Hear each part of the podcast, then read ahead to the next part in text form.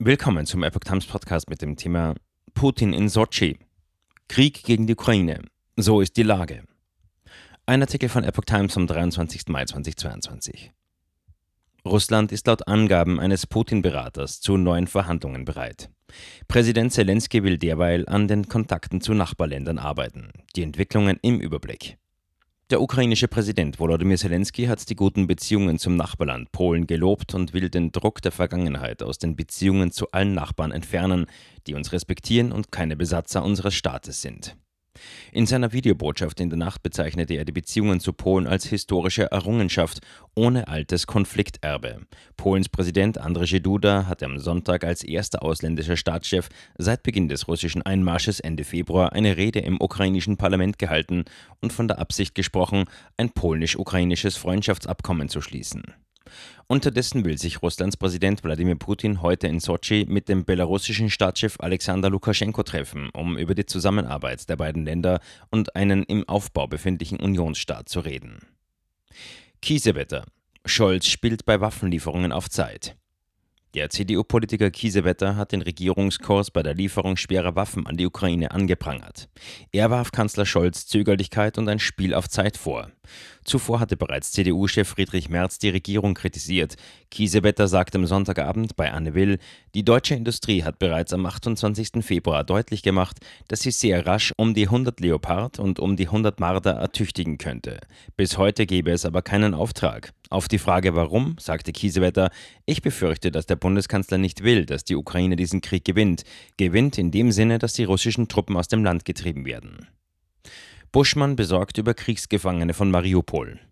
Bundesjustizminister Marco Buschmann hat sich besorgt über die Kriegsgefangenen von Mariupol geäußert. Die massiven Verstöße Russlands gegen das Völkerrecht sind völlig inakzeptabel. Sie erfüllen uns aber auch mit großer Sorge mit Blick auf die Bevölkerung der Ukraine und die nun in Gefangenschaft geratenen Soldaten, sagte der FDP-Politiker der Rheinischen Post. Ukraine meldet erneut zivile Opfer. Mindestens acht Menschen sind nach ukrainischen Angaben am Sonntag durch russischen Beschuss getötet worden. Im ostukrainischen Gebiet Donetsk wurden mindestens sieben Menschen getötet und acht verletzt. Bei einem Raketenangriff auf Malin nordwestlich von Kiew wurde mindestens ein Mensch getötet. In der Nacht gab es unter anderem in Kiew, Kharkiv, Avdiivka sowie in anderen ukrainischen Städten und Regionen Luftalarm und Angriffe.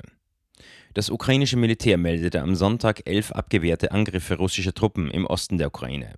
Im Lauf der Woche seien mehr als 200 russische Militärfahrzeuge und drei Flugzeuge zerstört worden. Laut Innenministerium wurde erneut eine russische Pontonbrücke über den Fluss Siversky Donetsk in der Ostukraine demoliert. Putins Berater. Russland bereit für Verhandlungen. Russland ist nach Angaben eines Putin-Beraters zu einer Wiederaufnahme der Gespräche mit Kiew bereit. Er sehe jedoch die Ukraine im Zugzwang, sagte Wladimir Medinsky im belarussischen Staatsfernsehen.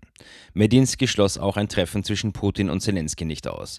Doch dafür werde eine ernsthafte Vorbereitung benötigt, wie etwa ausgearbeitete Dokumente, die die Präsidenten dann unterschreiben könnten. Von ukrainischer Seite gab es zunächst keine Reaktion auf die Aussagen. Die Ukraine hatte die Verhandlungen zur Beendigung des Kriegs am Dienstag umgesetzt. UNHCR. Mehr als 100 Millionen Menschen vertrieben. Durch den russischen Angriffskrieg in der Ukraine sowie andere tödliche Konflikte ist die Zahl der durch Gewalt vertriebenen Menschen weltweit erstmals seit Beginn der Aufzeichnungen auf mehr als 100 Millionen angestiegen. Das teilte das UN-Flüchtlingshilfswerk UNHCR in Genf mit. Zelensky. Gemeinsame Zollkontrolle mit Polen. Nach Angaben Zelenskis will die Ukraine eine gemeinsame Zollkontrolle mit Polen einführen. Das sei der Beginn unserer Integration in den gemeinsamen Zollraum der Europäischen Union. Ukrainer erhielten in Polen de facto und de jure die gleichen Chancen wie polnische Staatsbürger. Zelensky will analog dazu ein Gesetz in der Ukraine auf den Weg bringen. Johnson schreibt an ukrainische Kinder. In einem offenen Brief hat der britische Premierminister Boris Johnson den Mut und die Kraft ukrainischer Kinder im Krieg gewürdigt. Sie sollten stolz auf ihr Land, ihre Eltern, Familien und Soldaten sein, vor allem aber auf sich selbst. Viele von euch haben Dinge gesehen oder erlebt, die kein Kind erleben sollte. Dennoch lehren uns die ukrainischen Kinder jeden Tag, was es bedeutet, stark und würdevoll zu sein, den Kopf selbst in den härtesten Zeiten hochzuhalten, hieß es in dem Schreiben. Sie hätten weltweit Millionen Freunde.